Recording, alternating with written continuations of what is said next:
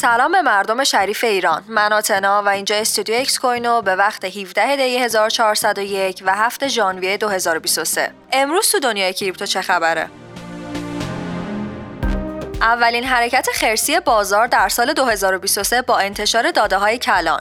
در آخر اولین هفته سال جدید میلادی انتشار داده‌های ماهانه بازار کار و همچنین نرخ بیکاری رو داشتیم. این داده‌ها از اونچه که پیش بینی میشد و انتظار میرفت بهتر بودن و به محض انتشار این ارقام بازار ریاکشن مثبت نشون داد و توی بیت کوین و بقیه بازار شاهد ثبت کندل‌های سبز قوی بودیم. پیش بینی شده بود که نرخ بیکاری از سه و شش به سه و هفت درصد افزایش پیدا کنه، اما با انتشار عدد سه و نه درصد سرمایه‌گذارا سورپرایز شدن و بیت کوین از شانزده هزار و ششصد و هشتاد دلار برای لحظاتی خودش رو به هفده هزار دلار هم رسوند. البته باید بگم که این داده‌ها یک قسمت از پازل بزرگ اقتصاد آمریکا هستند و برای اینکه چرخش کلی اقتصاد رو داشته باشیم، باید منتظر بمونیم و همچنین ببینیم که داده‌های تورمی و سیاست‌های پولی فد چطور هستن.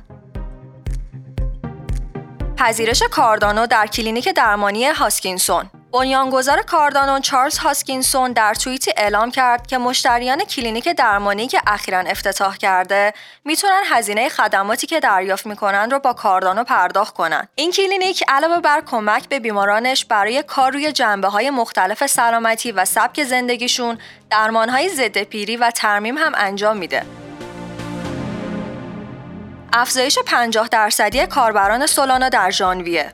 طبق داده‌های پلتفرم توکن ترمینال که در زمینه ارائه آمارهای رمزارزها فعالیت می‌کنه، از ابتدای سال دو هزار و بیست و سه تعداد کاربران شبکه سولانا چیزی حدود پنجاه و شش هزار نفر که معادل بیش از پنجاه و پنج درصد افزایش داشته. با این رشد تعداد کاربران روزانه این شبکه به صد و شصت هزار نفر رسیده که بالاترین سطح از زمان سقوط اف تی ایکس توی نوامبره. یکی از دلایل این تغییر وضعیت هیجانیه که میم کوین بونک ایجاد کرده. این میم کوین روی شبکه سولانا هستش و به سرعت هم توی شبکه‌های اجتماعی محبوبیت پیدا کرده.